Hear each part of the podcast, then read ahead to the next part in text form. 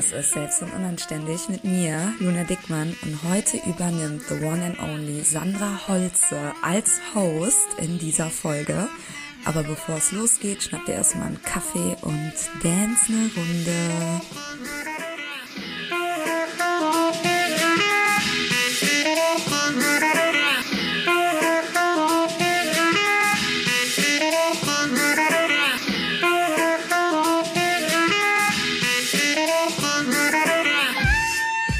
Bevor du jetzt in die Folge loslegst, eine kleine Einführung in diese. Es gibt nämlich zwei Teile. In den ersten 20 Minuten haben wir eine kleine Gender-Debatte und in der letzten Dreiviertelstunde ungefähr ab Minute 20 geht's dann richtig deep ins Marketing. Im ersten Teil beschäftigt uns die Frage, warum ich mit Frauen arbeite und Sandra zum Beispiel nicht. Und dann kommen wir in so eine, ja, kleine, relativ hitzige Gender-Diskussion, was einfach total wichtig und auch interessant ist, weil das ja einfach momentan besprochen werden muss und diskutiert werden muss. Und danach geht's dann richtig rund, dann gibt's die ganzen Marketing-Tipps und hört euch das wirklich an, besonders ab Minute 20, weil ihr da so viele Tipps für Instagram bekommt und ich da teilweise ja so kleine Konzepte für die Sandra so on the go ausarbeite und ihr wirklich, wirklich viel lernen könnt. Deswegen wünsche ich euch jetzt ganz, ganz viel Spaß bei der Folge und ja, lasst uns unbedingt wissen, wie ihr diese fandet. Herzlich willkommen zu einer neuen Folge von Selbst und Unanständig dem Podcast von Luna Dickmann, was du sicher schon weißt, wenn du zuhörst. Und ich bin Sandra Holze und führe heute durch die Folge und habe das Vergnügen, Host dieses Podcasts zu sein, was eine lustige Herausforderung wird, denke ich. Denn eins muss ich vorab sagen, ich mag keine Pommes. Oh, oh Sandra, ja. jetzt hast du was gesagt. Ja, aber das macht gar nichts, denn ich bin trotzdem ganz toll. Äh, und für alle, die, die mich nicht kennen, ich bin Online-Marketing-Expertin und helfe Experten wie dir dabei, dein ähm, Online-Business mit integrem Marketing aufzubauen. Und das funktioniert bei mir ein bisschen anders als bei Luna, denn ich bin nicht so sehr Team Social, ich bin eher Team E-Mail. Das heißt, ich zeige meinen Kunden, wie sie eine E-Mail-Liste mit zukünftigen Käufern aufbauen und dann richtig coole Online-Kurse entwerfen und verkaufen, hauptsächlich über E-Mail. Oh yes, und wie? Und wie? Ja, tatsächlich, die, die es nicht wissen, ich rede ja sehr, sehr häufig über dich und zitiere dich immer mal wieder hier und da und sage, das und das habe ich bei Sandra gelernt, denn du warst ja für mich damals so der Einstieg ins Online-Business. Jemand hat mir ja deinen Namen genannt auf meiner alten Arbeitsstelle und dann dachte ich so, boah, geil. Das ist ja auch schon wieder fünf Jahre her.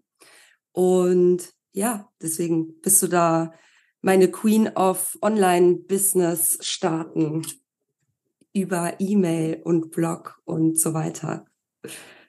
Stimmt, ich erinnere mich. Aber damals warst du noch nicht auf, also Instagram gab es schon, aber du hast mit Social Media allgemeiner angefangen, kann das sein? Genau, ich war mich noch so am Randtasten und habe einfach für mich versucht herauszufinden, was ich tun muss. Und ich war damals mega überfordert und ich habe dann wirklich einfach gleichzeitig Facebook, Insta, E-Mail-Marketing, Pinterest, schieß mich tot gemacht und mich versucht halt auf alles gleichzeitig zu konzentrieren. Und dann stellte sich für mich heraus, dass ich halt weil ich ja eh auch Insta-Trainerin werden wollte, dass ich mich halt einfach auch auf Instagram konzentrieren wollte. Und dann, ich erinnere mich mhm. nämlich daran, ich weiß nicht, ob du dich auch daran erinnerst, aber ich habe dir dann auf deinen Newsletter zurückgeschrieben. Und zwar, ich weiß gar nicht mehr was, irgendwie dass ich mich auf Instagram konzentriere und bla bla bla. Und dann meintest du, oder dass ich am Anfang stehe und ich bin mache Instagram dann, ne? Und dann hast du mir zurückgeschrieben, ja, Luna, aber denk dran, immer deine E-Mail-Liste parallel aufzubauen. Und das habe ich auch seitdem gemacht, denn ja, wie du ja das auch immer sagst, die E-Mail-Liste gehört dir. Absolut. Oh, ja, das ist wahrscheinlich das wichtigste Argument. Ähm, und ich Andersrum möchte ich aber jetzt auch mal sagen, es kann auch gut sein, äh, verschiedene Kanäle zu bedienen, weil bei meinem letzten Launch ist es nämlich passiert, dass wir ein krasses E-Mail-Zustellproblem hatten. Einmal hat Active Campaign rumgesponnen, das ist mein E-Mail-Provider, und dann ist parallel aber auch noch irgendwas anderes passiert. Ich weiß nicht, ob ich, ich glaube, ich war wieder auf irgendeiner Blacklist oder irgendwas Komisches ist auch passiert in meiner Domain. Und das hat dazu geführt, dass ähm, ein Teil meiner Launch-E-Mails bei den Leuten nicht angekommen ist, was natürlich kacke ist, wenn man, Fuck. ich hoffe, das ist okay, hier solche Wörter zu benutzen. Ja, ist okay. Ja, natürlich. Und, und deshalb glaube ich, ähm, es ist immer gut, mehrere Kanäle zu haben. Ne? Also Andersrum, wenn du dich jetzt nur auf Instagram verlässt, dann was ist, wenn dein, ich weiß, es dir noch nie passiert oder du weißt von niemandem, dessen Konto gesperrt wurde. Ich kenne mittlerweile mehrere Leute. Oder auch es ist einfach mal down und du bist mitten im Launch und stell dir vor, es funktioniert nicht. Auch doof. Ich glaube, deshalb ist es immer gut, so eine Kombination zu haben von Insta und E-Mail ähm, oder weiß ich nicht, Telegram oder Slack. Es arbeiten ja auch viele. Ich liebe ja Slack, ne, wenn man jetzt so eher hochpreisigere Angebote hat, ist das ja auch ein guter Kanal, um mit den Leuten in ja. Kontakt zu bleiben. Also irgendwie mehrere Wege zu haben, Menschen kontaktieren zu können. Aber ich finde, ähm, was denn? Jetzt, äh, die Leute haben das gar nicht mitbekommen. Ich hätte gar nichts sagen müssen, aber meine Spielmaschine ist gerade ausgegangen und ich dachte, ich mache die kurz Solange auf. Solange sie nicht piepst. aufgegangen ist und ausgelaufen ist, ist alles okay.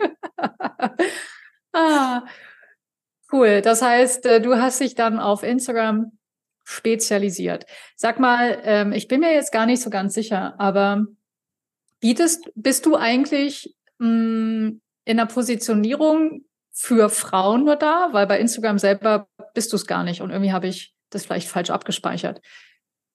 Genau, also ich arbeite tatsächlich nur mit Frauen zusammen. Okay. Und ähm, das war für mich von Anfang an klar. Ich habe da. Das, das finde ich so ein spannendes Thema. Warum? Ja. Ich kann es immer, ähm, ich, mhm. ich persönlich kann es nicht immer, na also ich kann es nachvollziehen mhm. und gleichzeitig frage ich mich immer, warum. Deshalb finde mhm. ich es immer spannend, Menschen zu mhm. fragen, die sagen, dass sie sich auf ein Geschlecht einschießen. Mhm.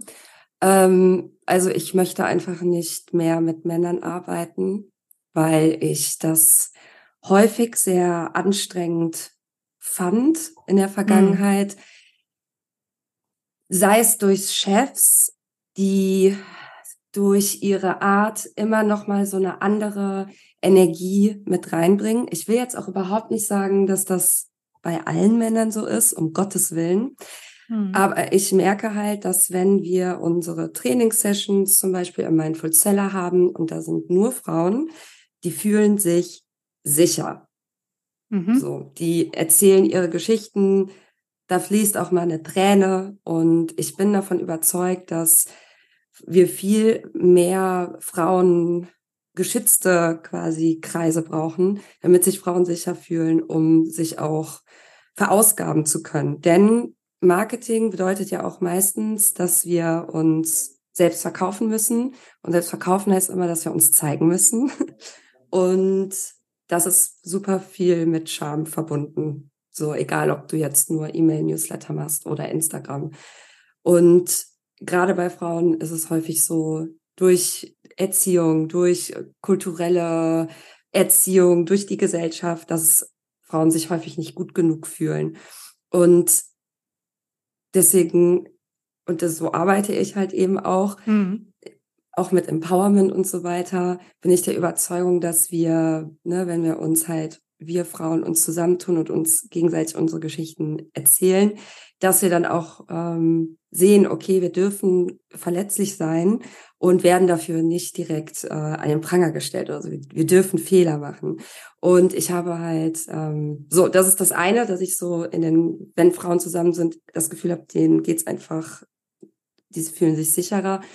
Und ich, also ich kann einfach nicht wenn ich so früher, ich habe ja super viel eins zu eins gemacht in den ersten beiden Jahren von meinem mhm. Business. Mhm. Und ich hatte da so ein, zweimal Männer dabei. Also ich, man nimmt dann ja auch alles. Geld muss ja auch reinkommen, ne? Dann habe ich auch mal ein, zwei Männer genommen. Und es war immer erstmal so. Das klingt so, als wäre das was Schlimmes. ja, okay. Ne, und dann das war halt echt immer so ein, so ein Rumgewichse erstmal. Das, es ging viel mehr darum, sich posi zu positionieren. Und ich glaube, die fanden mich auch, fand es auch seltsam, dass da jetzt so eine Frau sitzt, ja auch noch jung. Die waren dann eher so was älter. Dann sitzt da so ein junges Ding vor dir und will dir dann erklären, was du machen sollst. Und hm. dass ich dem jetzt auch noch komforten muss, dass ich dem jetzt noch ein gutes mhm. Gefühl geben muss, damit er sich nicht in seiner Männlichkeit irgendwie bedroht fühlt. Das geht mir so auf den die, Sack, den du ja gar nicht Sack, hast. Den ich nicht habe. Penisneid warst du, ne? So, das ist es. Ich habe eigentlich Penisneid. So sieht's aus.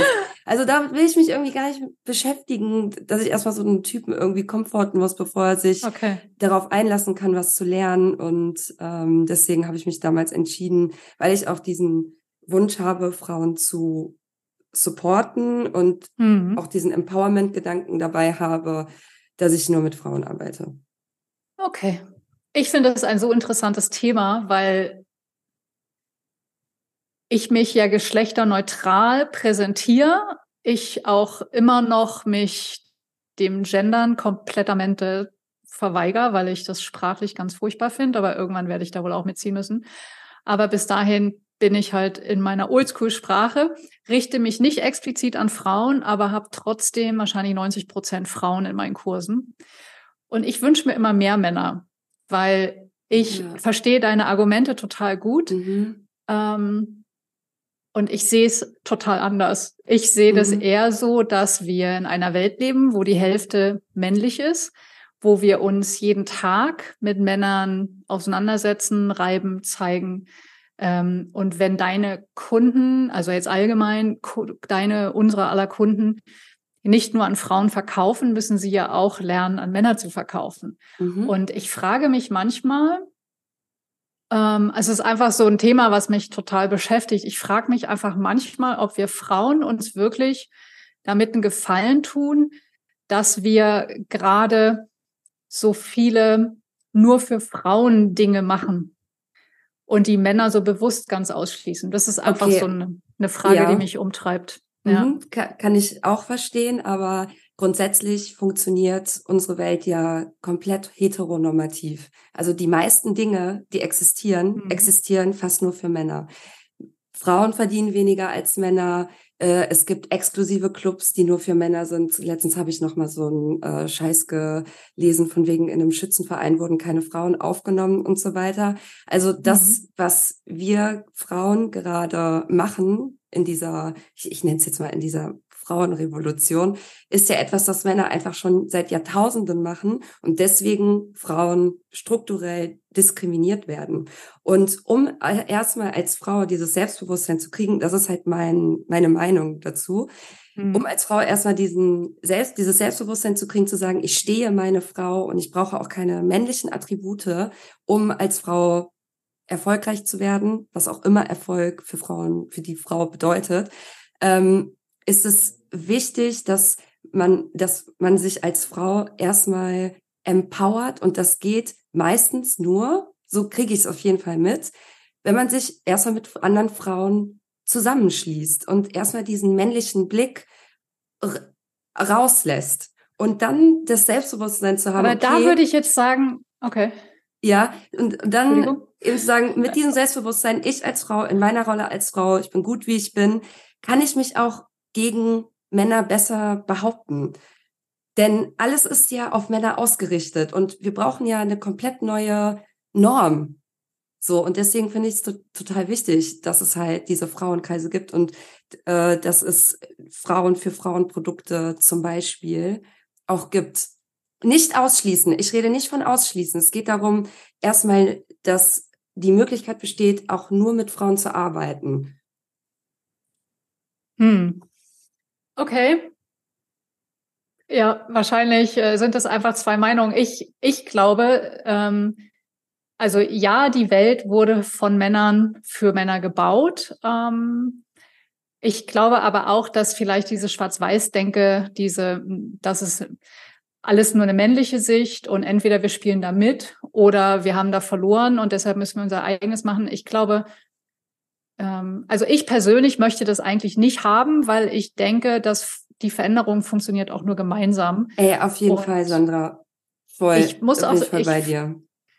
Ich würde es auch gar nicht so nach Geschlecht diskriminieren, weil man könnte auch sagen, ich habe vielleicht viele männliche Anteile, weil jeder Mensch hat ja männliche und weibliche Anteile und es gibt viele Frauen, die ähm, wahrscheinlich mehr männliche Anteile haben und viele Männer wiederum, die sehr viel weibliche Anteile haben und so auch wirken. Und Tony Robbins hat mal gesagt, dass es das die, also ich bin mir jetzt nicht sicher, ob er damit so recht hat, aber es klang ganz plausibel. Er meinte so ein bisschen das Dilemma, weshalb ähm, Beziehungen nicht mehr funktionieren oder so viele Menschen Single sind, ist eben genau das, dass die Frauen gelernt haben, so tough und männlich zu werden und die Männer, den Männern anerzogen wurde, ähm, so weich und weiblich zu sein, was dazu führt, dass, dass es nicht mehr diese klaren Geschlechterverhältnisse gibt und deshalb die Anziehung zwischen Mann und Frau ein bisschen leidet. Und das findest du jetzt vielleicht ganz furchtbar, aber ich konnte in dem Moment, ich konnte dem etwas abgewinnen, mhm. dass ich dachte so, ja, ähm, und das sagt ja eine, die irgendwie die meiste Zeit ihres Lebens Single war und ähm, sowieso immer ihr eigenes Ding macht und ich halte mich in vielerlei Hinsicht da schon für sehr selbstbewusst und gehe da raus. In anderen Momenten kriege ich es überhaupt nicht hin. Ähm, aber ich weiß, dass wenn ich nur in Kreise gehe, wo ich nur mit Frauen bin, dass ich mich da nicht so entwickeln würde, weil das nicht der Realität entspricht. Also ich bin da auch deiner Meinung. Also ich bin nicht Tony Robbins Meinung, aber das, was du im das ersten Teil gesagt hast, das sehe ich ja genauso. Und das bedeutet ja, also nichts anderes bedeutet ja Feminismus, denn Geschlechter sind, das ist also das Geschlecht oder die, die ähm, Männer- und Frauenrollen, das sind ja nur konstruierte Rollen und es ist definitiv ein Spektrum.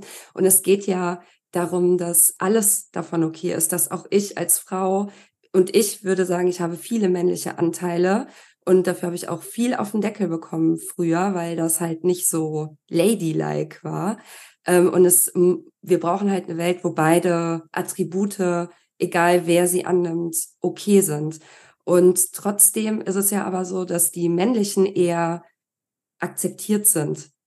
Und da geht es mir einfach darum, dass ich als Frau sagen kann, aber ich muss jetzt nicht hart und männlich werden, um erfolgreich zu sein, sondern es ist halt auch okay, weich zu sein oder was auch aber immer. Aber das ist so verallgemeinert, finde ich. Weißt du, weil ich habe so viel, also ich würde sagen, all die Männer, mit denen ich arbeite, und ich habe ganz tolle Männer in meinen Kursen und auch früher, als ich eins zu eins gemacht habe, hatte ich, da hatte ich eigentlich mehr Männer als jetzt noch mal in Online-Kursen. Mhm. Ähm, also Männer, wenn ihr hört, ja, ihr hört jetzt nicht Lunas Podcast, aber ich wünsche mir mehr Männer als Kunden, weil mh, mm, die haben oft tolle Ideen, genauso wie die Frauen auch. Und ich finde das ähm, oft schwierig, das so zu verallgemeinern, weil die gehen nicht auf eine männliche Art und Weise raus. Und auch die Männer, mit denen ich befreundet bin, die sind nicht ähm, unbedingt härter oder wenn man jetzt in dieser Online-Marketing-Welt ist, es sind ja nicht alle Männer, die da draußen zum Beispiel Marketing machen, sind ja die, die immer hier diese Instagram-Posts machen, wo man immer die dicke Uhr sieht, ne? So, wo auf jedem Foto muss diese Gottes fucking dicke Willen. Uhr sein, um zu zeigen, ich bin so reich und, und erfolgreich. Dance. Das ist so, die Männer, die kenne ich gar nicht. Die Männer, mit denen ich zu tun habe, das sind einfach tolle Menschen. Und ähm, was ich sogar finde, was ich von Männern manchmal noch lernen kann, ist genau das, dass die mit einem oft sehr natürlichen Selbstbewusstsein rausgehen, was uns Frauen vielleicht fehlt. Und das geht uns völlig ab, wenn wir ganz abseits der Männer lernen, machen und arbeiten. Weißt du, was ich meine? Deshalb ja, ich, total. Absolut. also ich mitnehmen. Total. Ich habe auch männliche Freunde und die sind so wie die die du gerade beschrieben hast. Und es ist auf jeden Fall nicht schwarz-weiß. Es geht mir einfach nur darum, dass ich merke, dass viele Frauen sich schnell eingeschüchtert fühlen, schnell getriggert sind, was auch immer.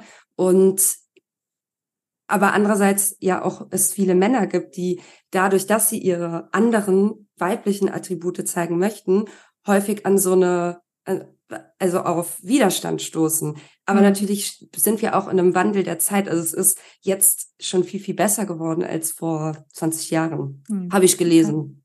Also vor 20 Jahren. War ich, jetzt, war ich noch klein, aber genau. Ich wollte gerade sagen.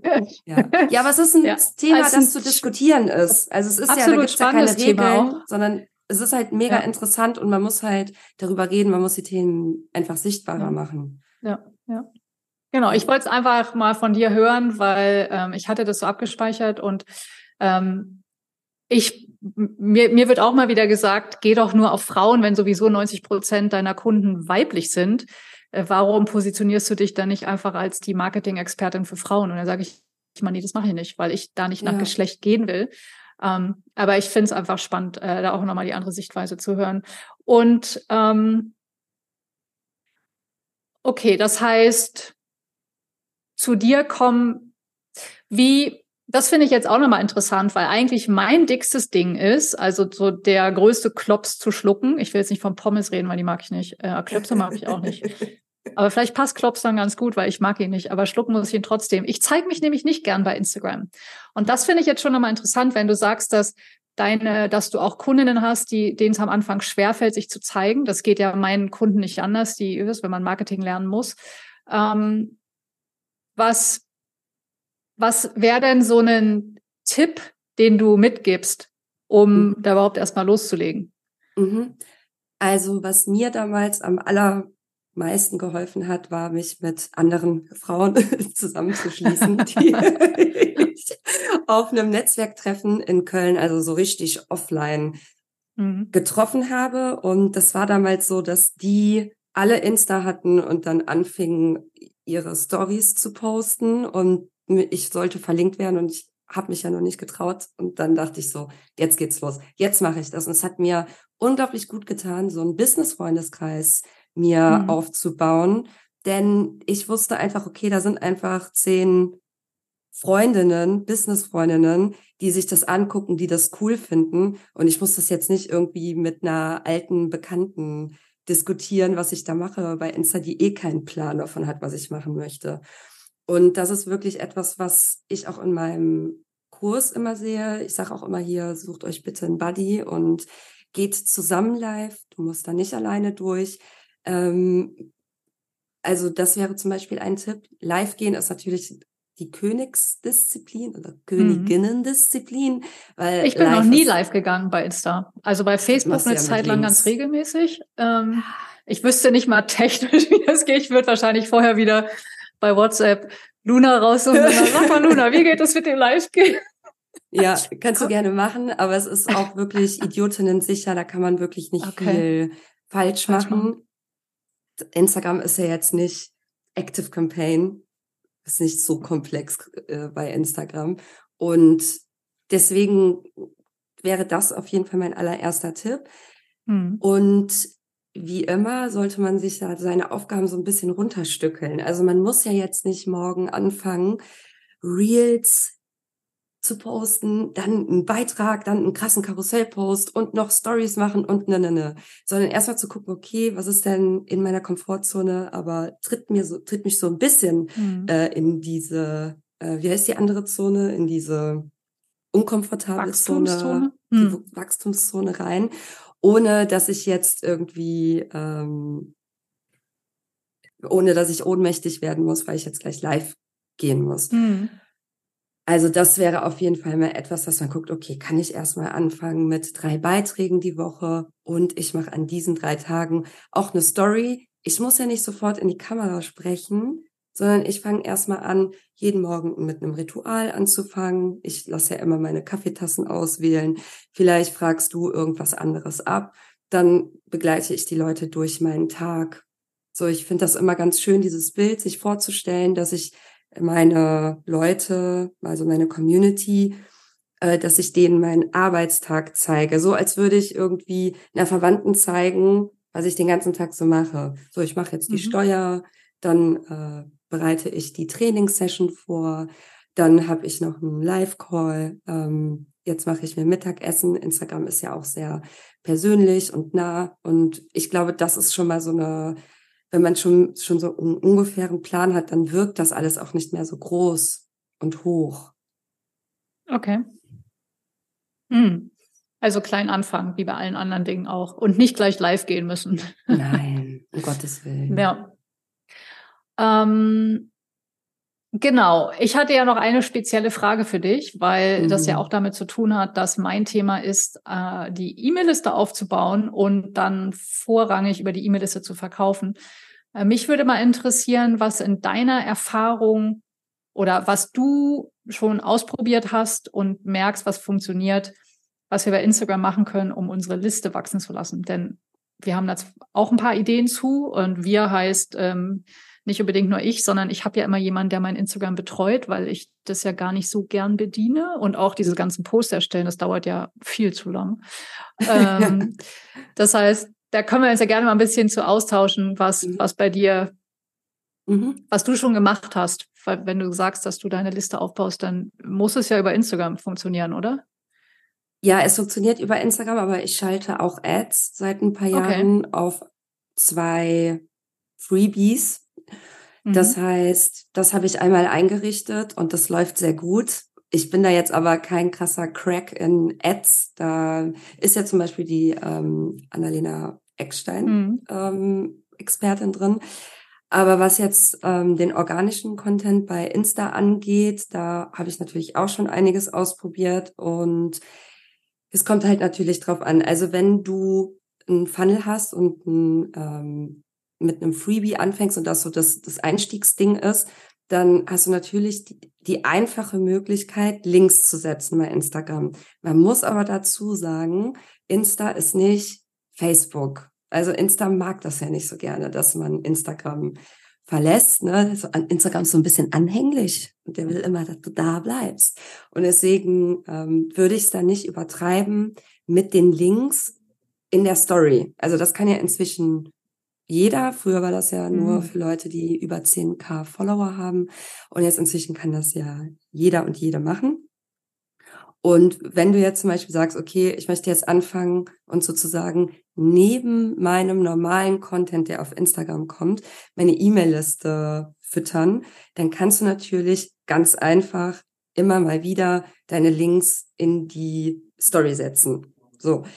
Wenn du das über einen Post machst, dann kannst du natürlich nur hinweisen, weil du hm. kannst in Posts leider nicht auf Links klicken. Das heißt, du könntest dort entweder auf die Story hinweisen, wo, wo momentan der Link ist, oder auf deinen Link in Bio, wo man ja immer draufklicken kann. Hm.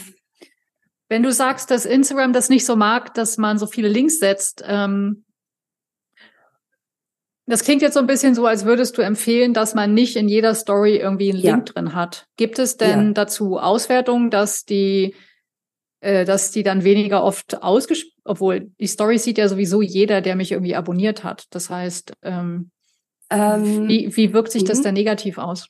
Mhm, also deine Stories sehen nicht alle, die dich abonniert haben. Das ist ja immer noch unter einem Algorithmus und das spielt wird vor allem den Leuten ausgespielt, bei denen es sehr, sehr wahrscheinlich ist, dass sie sich deine mhm. Stories auch ansehen. Trotzdem erscheinst du natürlich bei denen in dem in der in dem in der Story ähm, Line und irgendwann mhm. wird es ihnen angezeigt, aber es könnte sein, dass gerade weil du so viele Links gesetzt hast, du an sehr sehr hinterer Stelle kommst, wenn du mhm. es jetzt übertreibst. So, ich habe keine Zahlen dazu. Instagram hält sich da ja immer so schön bedeckt. ist ja immer alles so ein riesiges Mysterium.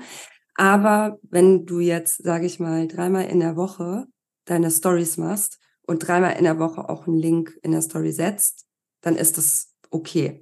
Und es kommt auch immer drauf an, ne, wenn du jetzt irgendwie eine Story machst und sagst, ja, äh, hallo, ich bin die Sandra und ich habe ein sehr, sehr gutes Freebie, klickt jetzt hier drauf, weil es wird dein Leben verändern dann denke ich mir auch so, ja, das juckt mich ja Zerro. Das, da habe ich das ja sollte ich jetzt nicht Mehrwert.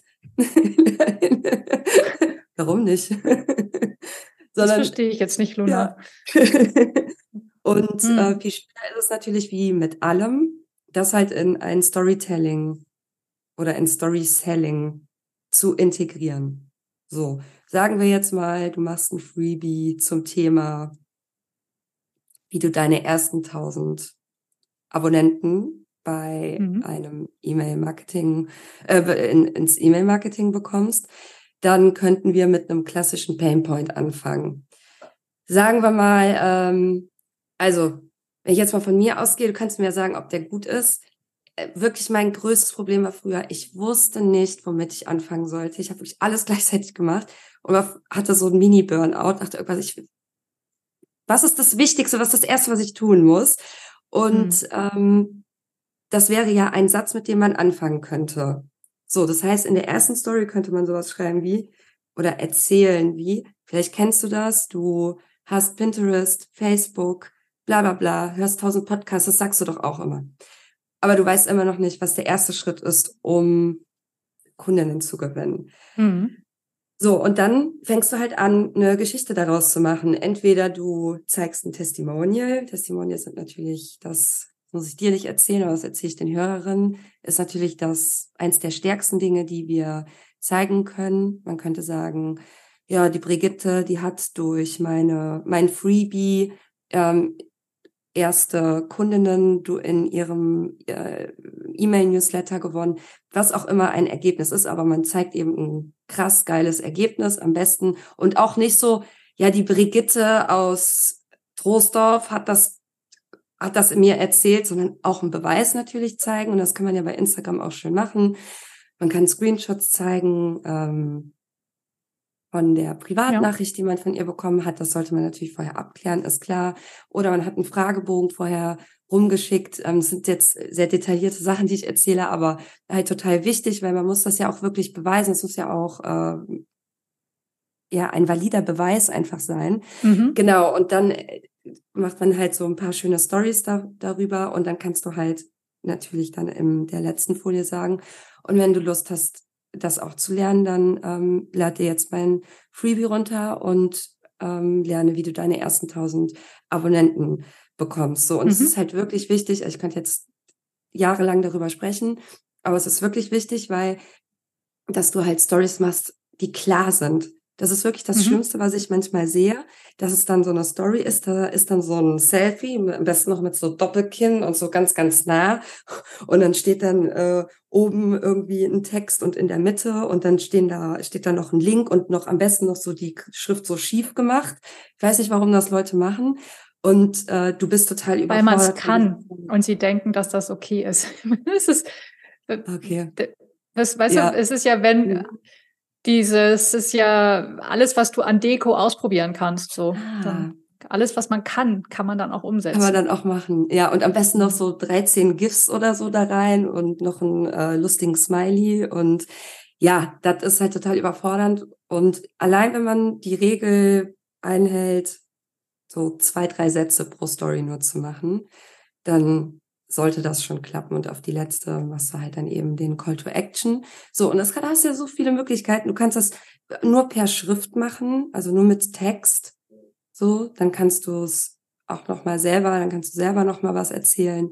Ähm, in einer, vielleicht den zwei Tage danach, dann erzählst du vielleicht, wie das bei dir selbst war und machst ein Storytelling, wo du von dir ausgehst. Bei einem anderen, mhm. zum Beispiel bei dem Text nimmst du das Testimonial. Also du kannst super kreativ werden eigentlich dabei. Und das Schönste finde ich ist eigentlich, also es ist nicht das Schönste, es ist das Muss, ein Muss. Es muss ein Mehrwert in der Story sein. Also es geht nicht, dass du eine Story machst, nur um Werbung zu machen, sondern in der Story hast du vielleicht einen Quick Win sogar drin. Mhm. Oder was ich auch cool fände, ähm, das probiere ich so seit ähm, ein paar Wochen aus und zwar Reels nutze ich ja eher für so lustige Reels, wo ich so mhm. lustige Situationen nachstelle. Und ich finde jetzt aber, und ich frage mich halt die ganze Zeit, wie kann man guten Mehrwert in Reels machen? Weil ich sehe das noch nicht so. Ich finde den Mehrwert, den ich sonst in Reels sehe, ehrlicherweise immer total flach. Es ist immer mit diesem Finger, ne, so, mach das, das, das. Ach, stimmt, das, ich, ich, bin ja so selten bei Instagram. Das habe oh. ich neulich gesehen bei einer Bekannten. Also ich habe ja mal den Ton aus, ne? die ist dann da in ihrem Schlafzimmer total rumgetanzt und dann ging das aber ganz schnell, dass sie, dass da auch so Sachen eingewendet ja, ja. wurden und sie die Handbewegung hat und dann, das habe ich nicht so ganz verstanden. Ja, genau, das, ich verstehe das auch nicht und okay. das ist auch nicht verständlich, weil es ja auch so schnell geht. Und dann ähm, finde ich das auch so schwierig, weil dann gibst du, das ist ja dann auch immer so, mache diese Sachen, um sechsstellig zu werden und dann kommen da irgendwie sechs Stichworte, wo drumherum getanzt wird und ganz viele Leute gucken das und denken sich danach so, ja, lol, ich habe jetzt, äh, wieso klappt das denn bei mir nicht? Ich habe das doch gemacht, was sie da in dem Reel erzählt hat und damit suggeriert man ja auch den Leuten, dass Aber das glaube ich gar nicht. Also ja, das suggeriert, dass es ganz einfach geht, aber ganz ehrlich, wer bitte glaubt noch, dass man in so einem Reel was lernt? Das, das ist immer die Frage, die ich mir stelle, die ich nicht nachvollziehen kann. Du, du bist super erfahren.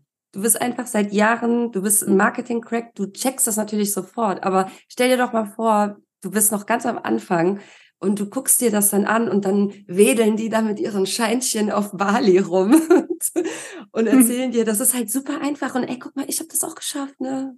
Natürlich suggeriert das das, aber du hast natürlich einen ganz einen professionellen Blick da drauf. Es glauben viele Leute, die die schreiben Ja, aber wenn ich mir jetzt andere Themen anschaue, ne, wo ich denke, ähm, also was habe ich sonst abonniert im Instagram? Äh, Reiter, tolle Reittrainer, tolle Reiter. Also du siehst bei mir ganz viel Pferd, du siehst ein bisschen Hund ähm, und sonst eigentlich gar nicht so viel, weil ich bin ja nicht so viel auf Instagram. Also ich verbringe da nicht jeden Tag zwei Stunden.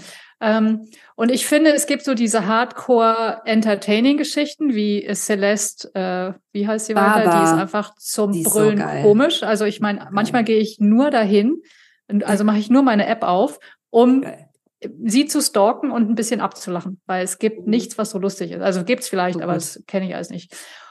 Und und dann gibt es schon so, also ich finde, wer zum Beispiel gute Reels macht, ähm, Dr. Amen, das ist so ein, ich glaube, kalifornischer Hirnforschungstyp, der immer so Tipps teilt. Also der macht Reels, wo er immer, er ist auch schon ein ganz alter Mann, der sitzt dann auf so einem Sessel in seinem Büro und erzählt zwei Minuten lang, warum Kaffee oder warum Zucker schlecht für dein Gehirn ist. Ne?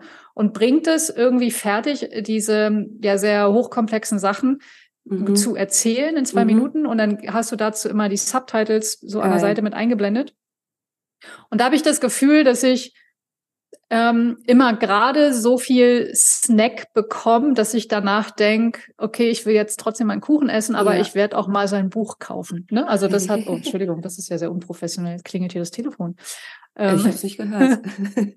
das das finde ich, das finde ich schon spannend. Ähm, ja. Aber wie du schon, ja, ich muss mir für ja. meine eigenen Reels auch nochmal überlegen, ja. wie kann ich, weil ich glaube, eigentlich oft will man viel zu viel transportieren, oder? Ja, genau. So ja, wie immer. Ist ja immer so, dass man denkt, man muss da mhm. jetzt alles, das ganze Online-Marketing von dieser Erde erklären. Aber ja. genau, worauf ich gerade hinaus wollte, das fände ich auch super cool, das mit E-Mail-Marketing ähm, und dem Newsletter oder einem Freebie oder so zu verbinden, ist, dass du ein Reel machst, wo du eine Aufgabe stellst. Und die sollen die Aufgabe wirklich machen und die können auch kommentieren mit ihren Ergebnissen. Also mm. kleine Sachen.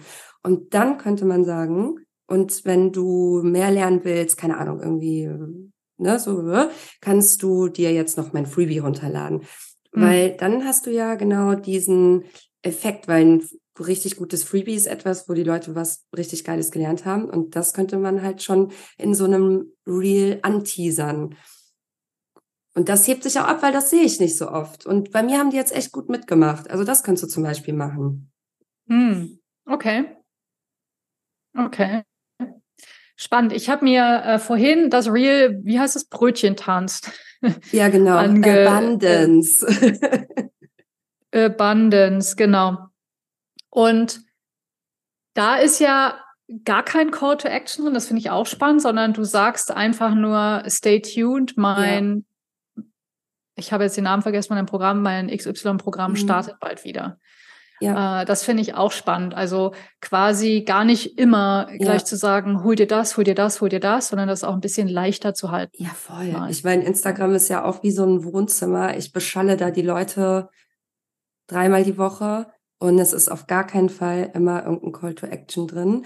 Aber ich achte immer darauf, dass wenn ich, also irgendwas ist ja immer, bei mir ist jetzt gerade, ich mache jetzt gerade einen neuen Online-Kurs, der heißt Mindful Products und es dauert noch und ich will aber einfach, dass die Leute, also ich siede gerade einfach mhm. nur und das funktioniert auch gut. Und mhm. ähm, ja, genau, ja. Nee, ich mache nicht immer Call to Action, es ist nicht immer okay. irgendwas, nee. Okay, also ich halte fest, ähm, Stories, wenn ich Stories mache und ich will mein Freebie erwähnen, nicht in jede Story einen Link zum Freebie packen, dann ähm, sollte jede Story auch einen Mehrwert haben, aber auch einen ganz klaren Call to Action. Und was ich äh, mir jetzt aufgeschrieben habe als Idee, das finde ich cool, einen Reel zu machen, wo ich eine Aufgabe stelle und dann entweder sag, hol dir das Freebie. Also ich habe jetzt ja gerade dieses Freebie, 44 Wege, deine E-Mail-Liste aufzubauen. Und ähm, ja. Und ich glaube, dass wenn man da fünf Ideen umsetzt, dann hat man seine ersten 20, 30, 40 E-Mail-Leser ähm, und vielleicht eine dieser Aufgaben dann auch umzusetzen. Vielleicht ja, könnte genau. man auch sagen, setze eine der Instagram-Ideen um und dann kommentiere, wie es gelaufen ist. Weil die können ja nichts, die können ja nicht wirklich, können ja nichts verlinken oder so. Das ist so ein bisschen schwierig. Ja, aber die könnten doch auch ihre erste, also ich weiß jetzt nicht, wie die Aufgaben sind in dem Freebie, wir setzen das auch in die Show Notes übrigens, falls ihr das gerade sucht. Mhm. Ähm, ich weiß nicht, was die Aufgaben davon sind, aber könnte man nicht auch sagen, dass die ein Ergebnis oder eine Idee oder ein Titel für ein Freebie auch in das, das in die Kommentare setzen, weil Titel ist ja immer so, das ist ja das, ist das Wichtigste, oder? Damit die Absolut. Leute überhaupt ja. Ja, und die meisten und, machen den Fehler, dass, also die meisten machen da zwei sehr übliche Fehler, genau. Ähm, Titel finde ich gut, genau. Ja. Das könnte man ja wirklich ja. Die, die, auffordern, das da reinzusetzen. Ey, Sandra, hä? Natürlich, mhm. du könntest doch auch einfach, äh, viel einfacher, du könntest doch sogar, er ist voll genial, was ich gerade äh, denke, ja glaube ich. ich glaube, mal sehen, äh, was du dazu sagst. Aber du könntest das mit dem Real schon in dein Freebie integrieren und sagen in dem Freebie oder in der zweiten, dritten E-Mail, dass die jetzt bitte ihre Idee unter das Real kommentieren sollen. Und dann hättest du ja also den mega Kontakt auch zu der Kundin oder zu dem Kunden. Dann wäre es nicht nur so, dass die das halt zu Hause irgendwie in ihrem stillen Kämmerlein ähm, bearbeiten, sondern mhm. die können das dann sogar zeigen.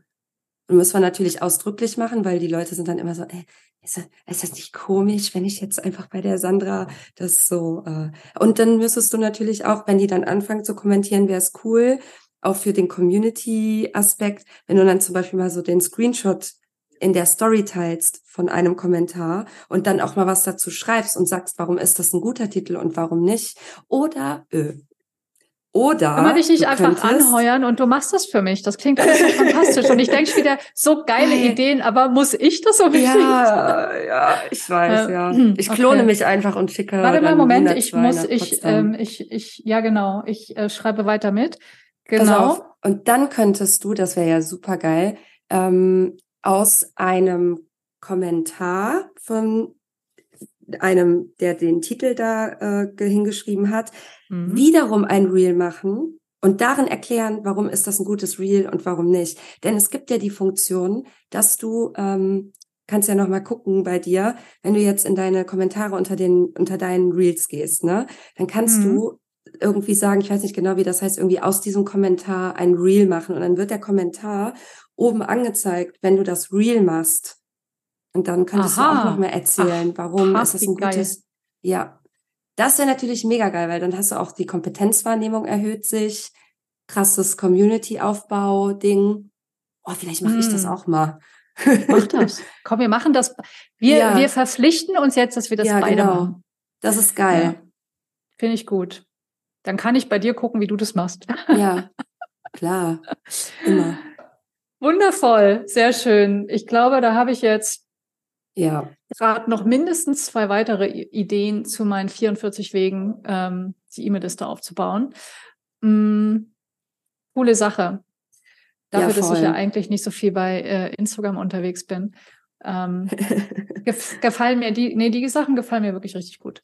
Ähm, eigentlich wollte ich dich noch was ganz anderes fragen. Hau raus. Du hast mal, du hast mal auch bei Instagram geteilt, Du, ich sehe dich ja immer an den, in den seltenen Momenten, wo ich dann mal Instagram aufmache, ploppst du mir da immer rein. Ne? Ähm, also funktioniert mit dem Algo für uns. Und da hast du irgendwie gesagt, du, du, du findest es, du, du willst gar nicht groß werden oder du findest es okay, klein zu bleiben. Und da dachte ja. ich, ähm, das finde ich interessant, weil ich da auch so hin und her gerissen bin. Ähm, diesem Wachsen und äh, mehr Umsatz, mehr Umsatz, mehr Umsatz und gleichzeitig aber so habe ich so ein merke ich eigentlich einen Widerwillen, so ein Apparat aufzubauen mit irgendwie, also ich sehe es ja in meinem Umfeld, ne, zwölf Angestellte und man muss mindestens eine Mio machen, um sich das alles leisten zu können. Dann denke ich mir so, wofür? Ja. da ja. wollte ich jetzt einfach mal hören, wie, mhm. wie du dazu stehst und was für dich klein bleiben eigentlich bedeutet. Ist das der Umsatz, das Team, die, dein Setting? Ja, ja, gerne. Also das hat mich sehr beschäftigt die letzten im letzten Jahr, vor allem in der ersten Hälfte, weil ich da so voll den, voll das Ding im Hirn hatte und ich dachte, ich muss jetzt groß werden. Ich will jetzt Mio knacken und ich will ein Riesenteam aufbauen und Festangestellte und keine Ahnung. Und dann habe ich so angefangen, Sachen outzusourcen, die gar keinen Sinn gemacht haben. Also da muss man ja auch als Selbstständige mal so durch, ne, dass man mal so Fehler macht. Und dann habe ich zum Beispiel ähm, jemanden, also Freelancer dafür äh, beauftragt, die Videos für meine Online-Kurse zu machen. Und das hat viel mehr Arbeit gemacht, als es selber zu machen, weil das tatsächlich auch gar nicht aufwendig sein muss, damit es richtig gut wird. Hm, definitiv.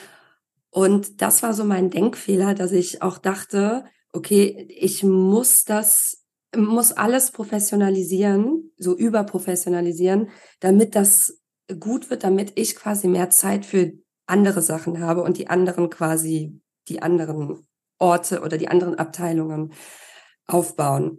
Und ich habe ziemlich schnell gemerkt, ich habe dann so für verschiedene Sachen, verschiedene Leute und Freelancer mir geholt, dass ich es super krass nervig finde, den ganzen Tag zu delegieren. Und ich weiß, wenn man ein gutes Team aufgebaut hat, dann muss man nicht mehr viel delegieren, weil dann haben alle, wissen alle, was sie tun sollen. Ja, ja, ja, weiß ich. Aber trotzdem dauert das einfach seine Zeit und du hast einfach die Verantwortung für diese Leute. Und gerade wenn es Festangestellte sind, du hast die Verantwortung und sorry, dafür habe ich mich nicht selbstständig gemacht. Also ich habe mich damals selbstständig gemacht, weil ich es cool finde. Also heute bin ich um neun Uhr aufgestanden und dann bin ich durch Ehrenfeld spaziert und habe eine Stunde lang im Kaufland verbracht bis 13 Uhr. Das macht mich glücklich. Und das habe ich spontan gemacht und das soll auch so bleiben. Und ich finde das unerträglich, das Gefühl, dass da Leute auf mich warten müssen und auf und, und ich dann aber auch liefern muss, ähm, weil die müssen dann ja auch bezahlt werden, wenn sie festangestellt würden. Das ist hm. die Sache mit den, mit den Festangestellten. Ähm, es gibt ja auch viele, die bauen sich sowas auf und haben viele Freelancer. Ähm, das könnte man natürlich machen, dann ist man nicht so quasi in so einer, in so einem, in so einem Vertrag. Aber auch die müssen ja auch genauso delegiert Team werden. Team von vielen Freelancern wird irgendwann sehr teuer. Also irgend, wenn man ja. das machen will, dann ist man irgendwann beim Angestellten, weil das ist das Einzige, was sich rechnet, ehrlich gesagt. Genau, und das habe ich jetzt halt eben auch gemerkt, dass ich es viel interessanter finde, ob ich mir nicht tatsächlich jemanden, eine Teilzeitkraft zum Beispiel, hole, weil ich habe inzwischen gemerkt, okay, die Aufgaben, die ich habe, die wiederholen sich einfach. Also zum Beispiel Podcast schneiden, ähm, Content-Sachen, Content-Management, die Webseiten, Website-Sachen und sowas. Und ähm, an dem Punkt habe ich dann auch gecheckt, okay, also wenn jetzt einfach alles bleibt, wie es ist, auch vom Umsatz her, und das ist zum Beispiel auch etwas, dass ich meinen Umsatz, ich habe ein größeres Interesse daran, meinen Umsatz zu halten, aber in einer entspannten Arbeitsatmosphäre. Und warum soll denn nicht alles so bleiben, wie es ist? Also E-Mail-Marketing, okay, da würde ich halt gerne mehr machen, da bin ich jetzt gerade dran. Podcast und Instagram. Das ist mega viel schon so. Und wenn das sich weiterentwickelt, also wenn, wenn das so bleibt, wie es ist, mit einer Teilzeitangestellten, also dann bin ich mega happy. Und ich habe mir halt echt so gedacht, warum, also sagen wir, ich hätte jetzt 500.000 Euro mehr. Sagen wir mal, ich würde das alles aufbauen, ich hätte jetzt mehr Geld. Irgendwie weiß ich nicht, warum mich das glücklicher machen sollte oder was ich dann mehr hätte. Also ich habe wirklich in meinem Leben gerade irgendwie alles, was ich brauche. Und ich war wirklich letztes Jahr in diesem materiellen Kreisel gefangen, würde ich sagen, dass ich dachte, mhm. weil ich das auch bei anderen auf Insta gesehen habe, ich fand das irgendwie so cool. Ich bin jetzt ganz ehrlich, ne? Ich fand das super cool, dass so manche einfach so spontan nach I don't know, in die Karibik fliegen für zwei Wochen und scheiß drauf, was der Flug kostet, was kostet die Welt, ich kann es mir leisten. Also diese Freiheit, sich quasi mhm. teure Sachen spontan leisten zu können. Und ich dachte, ich möchte das auch haben. So, und dann habe ich angefangen, sowas aufzubauen und dann aber gemerkt, das hat gar keinen Mehrwert für mich, so ein Leben. Und eigentlich sind diese Dinge wie wirklich, Sandra, dass ich heute Morgen, also es ist jetzt bei uns ja gerade knapp 15 Uhr und dass ich jetzt mhm. bis, bis 13.30 Uhr vorhin irgendwie entspannt äh, gefrühstückt habe. Im Kaufland, ne, habe ich geguckt, was kostet das Gemüse, bin so also ganz wirklich eine Viertelstunde durch die Gemüseabteilung spaziert, habe geile Musik gehört, habe heute nur einen Termin. Das ist eigentlich das, was mir tatsächlich Lebensqualität gibt. Hm. So, also das ist die lange Antwort darauf. Ja, nee, das finde ich, kann ich, kann ich sehr gut äh, nachvollziehen. Ähm, ja, ich, ich glaube, was also wir, wir Unternehmer, wir haben ja in erster Linie immer so ein Umsatzziel, ne? weil alles macht sich ja irgendwie erstmal an Umsatz fest. Und alle da draußen, die irgendwie erzählen, wie erfolgreich sie sind, machen das am Umsatz fest. Ne? Also mein letzter Launch hat 100.000 gebracht oder yay, ich mhm. verdiene jetzt mehr als eine Mio. Mhm. Und ich habe mir überlegt, ja, ich brauche für mich so ein Umsatzziel, ähm, einfach nur um zu wissen, bin ich auf einem guten Weg, weil ich habe jetzt den ersten Angestellten und das läuft super. Und ich habe weiter äh, zwei Freelancer und werde mir wahrscheinlich noch eine Person suchen, die wahrscheinlich angestellt für mich ähm, also Geil. Produkt macht, also Produktmanagement, Betreuung und Aufbau. Mhm. Und dann mehr brauche ich auch nicht. Aber das heißt, ich habe ja so Fixkosten, die müssen einfach reinkommen. Ähm, aber ich habe mir auch überlegt, ich will eigentlich ein Gewinnziel, ich will kein Umsatzziel, weil mhm. Gerade die Leute da draußen, die sagen, ja, ich habe jetzt die Million und dann haben die irgendwie die zwölf Angestellten und schalten irgendwie jeden Monat für aber zigtausende Euro Ads, da denke ich mir, frage ich mich am Ende des Tages, ob die mit so viel Geld nach Hause gehen wie ich. Und dann denke ich mir, und wozu dann das Ganze? Ne? Also, ja, genau. Deshalb genau. hat mich das so äh, neugierig gemacht, als, du das, als ich diesen Post von ihr gesehen hatte. Geht, gibt ja. es da eine Podcast-Folge zu, was dein Festangestellter alles übernimmt? Nee, dir? aber sollte ich vielleicht mal eine machen. Boah, das würde mich jetzt mega interessieren. Also ja, da bist du nicht die Erste, das, das finde ich spannend. Ähm, Genau, also er ja. macht, ähm, er ist sozusagen Junior Marketing Manager und ähm, ist, ist für das Thema Kundenakquise zuständig. Also baut meine Landingpages, meine Funnel, meine Ads. Ähm, ich will ihn gerne noch entwickeln, dass er auch Landingpages schreiben kann, aber noch bin ich diejenige, die die Texte macht, was immer auch noch der Monsteranteil meiner Arbeit ist. Bei dir wahrscheinlich auch so, dass eigentlich, ja, außer du drehst Videos, alles andere ja. hat auch mit Schreiben zu tun. Ne? Und ja, den Teil abzugeben, wäre eine mega Erleichterung, aber das ist auch der Teil, oh, der sehr schwierig ist abzugeben. Und auch teuer ist, wenn du einen guten Texter anheuerst, der kostet richtig Asche, aus gutem Grund. Ähm, genau, und, also der. Hm? Ja, und der kann, der ist schon mit Vorerfahrung, hat genau, er sich bei das ist, genau, oder bringst der, der du hat, dem alles bei? Ähm, ich dachte, ich suche einen Junior, Junior, dem ich alles beibringe, aber ähm, er, er hatte schon Jobs und hat schon Erfahrung und muss sich jetzt bei mir reinfinden. Also er ist nicht ganz Junior und wenn ich ganz ehrlich bin, finde ich das auch gut. Ich bin nämlich eigentlich ein relativ ungeduldiger Mensch und mit jemandem zu arbeiten, der noch keine Berufserfahrung hat, das möchte ich mir nicht antun, weil ja. da, ja. der bringt man den Leuten so viel bei.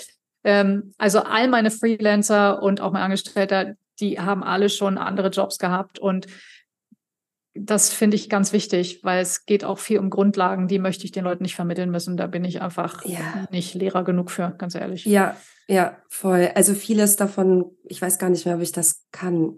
Sachen, die ich abgegeben habe, schon seit Jahren. Ich weiß gar nicht, ob ich die selber noch wirklich gut könnte. Also so hm. Website-Sachen ähm, zum Beispiel.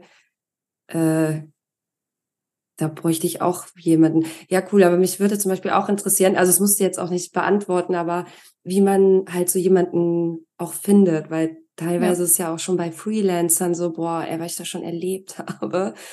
Und dann jemanden fest anzustellen, ähm, boah, es macht mir auch. Also das, um die Antwort kurz zu machen in dem Fall, aber ich sollte dazu wirklich mal eine Podcast-Folge ja. haben. Ähm, am Ende des Monats, wenn ich nicht mehr über das Thema E-Mail-Listenaufbau reden muss. Ja. ähm, die kommen eigentlich alle aus meinem Netzwerk. Also egal, ob ich Freelancer gesucht habe, und die habe ich ja nun schon sehr viel gesucht in den letzten zehn Jahren, oder jetzt auch mein Angestellter, ich habe immer E-Mails verschickt ah. an meine Newsletterliste, habe die Ad auf meine Webseite gepackt und habe den Link geteilt bei ähm, LinkedIn und auf allen Social-Kanälen. Das allein hat immer schon gereicht. Und dann gibt's Leute, die das finden und auch von sich aus in Facebook-Gruppen teilen. Und da kam auch oft Bewerbung. Aber ich muss ehrlich sagen, die besten Bewerbungen sind eigentlich immer die von Menschen, die mich schon kennen. Mm, ja, Weil klar, da bist du ja schon Sinn. mal so auf einer Wellenlänge, ne? Ja, total. Und vor allem, das ist ja mega nischig, was wir machen. Also viele, die in unserer Nische arbeiten, denken ja, jeder kennt das, aber das ist ja überhaupt nicht so. Das ist ja total mhm. klein und ich würde mich halt auch wohler fühlen, wenn da jemand für mich arbeitet, der das versteht, was ich da tue. Irgendwie müsste das sein. Ja, ja. ja. Okay, super interessant. Wenn du möchtest, kann ich auch mal Fragen dazu schicken. Ja, sehr gut. Für deine Podcast-Folge. Cool. Definitiv. Sag mal, ich als Host muss ja hier die Zeit im Auge behalten. Wie lange oh, darf ja. denn so eine Podcast-Folge sein? Wir sind, glaube ich, schon bald eine Stunde dabei. Ja, ich habe ja noch genau. eine, ich habe ja noch eine eher so private Frage die kann ich ja jetzt stellen und dann ist das ein, gutes, ein guter Abschluss. ja, genau. Cool. Nämlich, das habe ich richtig abgespeichert. Ne? Du bist zur Hälfte oder so Italienerin oder? Ja, genau. Bist du? Meine okay. Mama ist Italienerin. Deine Mama. Mhm. Und könntest du dir vorstellen, also du reist auch regelmäßig nach Italien, ne, wenn ich mich ja, recht klar. erinnere. Könntest du mhm. dir vorstellen, da auch zu leben oder?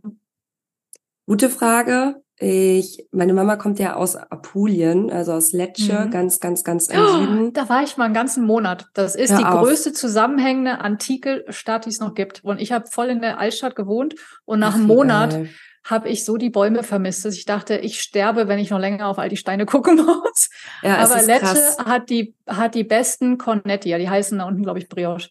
Ähm, ja. Oder? Heißt sie doch ja. Cornetti? Nee, weiß nicht mehr, beste Süßspeisen ever. Ja, also es ist eines der geilsten Regionen in Italien und ja auch nicht so mega ja. bekannt. Also ich mich wundert, nee. dass du das kennst, aber du bist ja auch Italien. Viel gereist in Italien, absolut. Genau.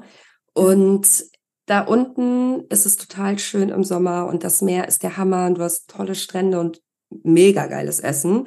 Und die Leute mhm. sind toll. Und ich war da nämlich mal für ein paar Monate bei meiner Tante im Dorf und das ist halt mhm. schon so eine halbe Stunde auch von der äh, Küste entfernt.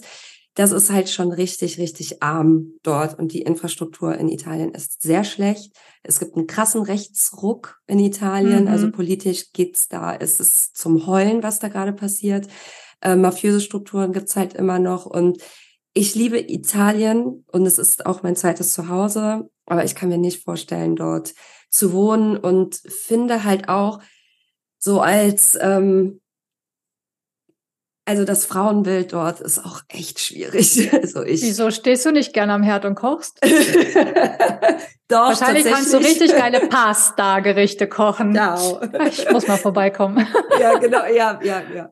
Also ich äh, kann mir das nicht vorstellen. Das ist halt einfach wirklich teilweise so Mittelalter-Denken. Da, ja. da komme ich nicht. Du dürftest da auch keine Pommes essen, ist dir schon auch klar, ne?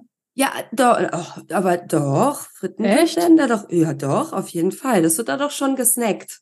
Ja, aber halt also ich finde ja, ich finde ja dieses, ich finde ja, was ich an den Italienern so liebe und auch ein bisschen lustig finde, ist, die sind so versnobbt, wenn es um ihr Essen geht und das all die so Regeln, ja. Und wir waren ja. jetzt zwei Wochen in Florenz, also am nördlichen Stadtrand, eher so vier Sole schon fast. Und dann immer, und äh, so mein Freund und ich, wir sind beide so äh, krasse Zucker-Addicts. Das heißt, nach jedem Essen muss es ja irgendwie den Nachtisch geben. Ne? Und ja. dann bestellst du einen Kaffee und den Nachtisch und dann bringen ja. die immer erst den Nachtisch und den Kaffee danach. Und ja. ich habe da jedes Mal, können wir, nein, den Kaffee gibt's ganz am Ende. Ey. Und diese Regel, und da sitzt du als Gast und sagst, ich möchte meinen Kaffee gern zum Kuchen. Nein, den Kaffee gibt's zum Schluss. Und das finde ich so lustig, ähm, all diese Regeln ums Essen. Also ich habe da, ums Essen. Das ist so, das ist so krass und ich glaube, ich habe mich da schon so oft drüber aufgeregt, weil wenn du halt auch dann mit wenn meine italienische Verwandtschaft dann in Deutschland ist, dann ist halt alles ekelhaft und so, öh, bah, guck mal, was die Deutschen machen. Und ich habe ja in Rom gelebt, gelebt eine Zeit lang und da hatte ich mit zwei Mitbewohnern habe ich da in der WG gewohnt und ich weiß noch ganz genau, dass ich war, das war das war 2012, da war ich halt auch noch klein, ne, und sehr eingeschüchtert. Ja. Und dann habe ich mir einfach einen Salat in der Küche gemacht, so einen ganz stinknormalen Salat. Und dann kam mein Mitbewohner, hat sich wirklich neben mich gestellt und meinte, guardala, guardala. Also so, guck mal, die macht sich einen Salat. Guck dir das an, wie, sich den, wie sie den Salat macht. Und hat sich so über mich lustig gemacht. Und ich wusste überhaupt nicht, wie mir geschieht. Und das ist halt einfach die ganze Zeit passiert. Auch zum Beispiel, Beispiel auch eine, ja, auf gar keinen Fall nach dem Mittag oder nach dem Essen Cappuccino trinken. Das geht nee. ja nicht. Auf gar keinen Fall. Ja. Weil mit der Milch, das ist ja wie so eine eigene Mahlzeit. Ja, aber ich glaube, dadurch, also die Italiener, die identifizieren sich halt krass über ihr Essen und hm. die bügeln dadurch ihre Minderwertigkeitskomplexe aus. I don't know. Aber ja, dafür können sie auch sehr gut kochen und man. Absolut. Und die haben halt auch schöne Zutaten. Also ich, was du da an ja. Gemüse im Supermarkt kaufst, haut mich immer wieder um, weil ganz viel ist dann auch sehr regional und echt tolle Qualität. Ähm, spannend, okay. Aber so, wenn nicht Italien ist, wäre das für dich nochmal so ein Lebensentwurf zu sagen, ich habe ja ein Online-Business, egal wo ich, ich arbeite, ich tingle durch die Gegend, so wie das ja andere gerne mal machen für ein paar Jahre? Ja, witzigerweise war das auch etwas, was mich letztes Jahr total beschäftigt hat. Und da war ich halt super viel auf Workations. Also ich war mhm. in Ägypten, in Wien, äh, äh so unterwegs und dachte halt voll cool, ich mache das jetzt auch wie so ein Digital Nomad und bleib da einen Monat und arbeite dann dort. Und ich muss sagen, mir hat das nicht so gut gefallen, weil ich immer so FOMO hatte und es im Endeffekt dann immer total schade fand, dass ich jetzt dort diesen Ort nicht als so was Besonderes, wie man das so im Urlaub hat. Man hat doch so Urlaubsfeeling, wenn man irgendwo ist, so erfahre, sondern da so mit meinem Laptop sitze. Obwohl die Vorstellung mhm. davon toll war, fand ich es im Endeffekt nicht so cool. Und ich fand es dann eher schade, weil vielleicht liegt es auch an meiner, äh, dass ich das nicht gut organisiert habe, aber dann hatte ich doch auch immer viel zu tun. Mhm. So, und dann, ich weiß genau, was du meinst. Ich weiß nicht, kam da nicht ja. drauf klar. Ja, ich bin ja ab 2013 ganz viel gereist und dann so 2014, 15, 16 immer auch ganz lange in Italien und immer so zehn Wochen. Oh, du bist zehn Wochen auf Reisen. Und ich so, ja, das klingt auf dem Papier so sexy. Aber was keiner weiß, ist, dass ich dann in Italien hinterm Laptop klemme und meine Kurse launche, was ja. extrem stressig ist, wenn du nie weißt, wie das Internet ist. Ne? Und das ähm, manchmal nicht so gut war, gerade auf dem Land. In der Stadt war es dann wieder ja, sehr klar. gut, ne? Das weißt du ja vorher nicht. Ja. Und, ähm, und ich bin jetzt auch dazu übergegangen zu sagen, wenn ich Urlaub mache, nehme ich meinen Laptop gar nicht mit, weil genau. ich will diese Orte wieder erleben. Genau. Kann ich sehr gut nachvollziehen, ja. Ja, wir haben das jetzt auch, äh, also mein Freund und ich dieses Jahr so gemacht, wir haben schon alle Urlaube geplant. Ich weiß gar nicht, ich fühle mich voll erwachsen. Ich habe jetzt auch den halben Führerschein schon und ich habe jetzt meine ganzen Urlaube geplant. Ähm, das wird mein Jahr. Auf jeden Fall haben wir schon alles geplant und äh, auch mal so kürzere Sachen, weil ich denke immer, mhm. ich fahre jetzt, fliege jetzt in die USA im Mai und ich dachte, komm Domi, wir fliegen nur für zehn Tage nach New York. Und dann früher dachte ich immer, nee, ich muss doch da einen Monat bleiben, ich muss da zwei Monate bleiben. Ich weiß nicht, wieso ich immer im Kopf habe, dass ich irgendwie immer so lange irgendwo bleiben muss. Aber das geht dann natürlich auch nur, wenn man arbeitet. Und mhm. dieses Jahr habe ich mir gesagt, nee, ich mache mir mehr Pausen und mehr kleine, kleine, ich meine, zehn Tage ist immer noch mega viel, äh, anstatt dann ja. so, so lange am Stück unterwegs zu sein. Ja. Ja. Ja. Cool. Cool. Aber bei dir ist das anscheinend auch so. Interessant. Ist ja. wahrscheinlich Typsache. Gibt bestimmt Leute, die das auch können. Meins ist es nicht. Ja, ich habe jetzt ja auch mit Hund und Pferd ähm, mich ja. gebunden an einen Ort und ich habe jetzt auch festgestellt nach diesen zweieinhalb Wochen Italien, ich, ich, will wieder nach Hause, weil ich will zu meinem Pferd, ich will reiten, ich will, ja, ich meine, der Hund ist dann dabei, ne? Aber ähm, mhm. Ich finde es mhm. ja eigentlich auch ganz schön. Und ich finde dann, wie du mhm. gesagt hast, kürzer und dann richtig Urlaub ohne Laptop eigentlich auch viel cooler. Und ich finde alles andere ist auch so ein bisschen Selbstverarschung, weil dann arbeitet voll. man nonstop jeden Tag im Jahr und sagt, ich bin auf Bali, äh, ja und, aber du arbeitest, so what's the point?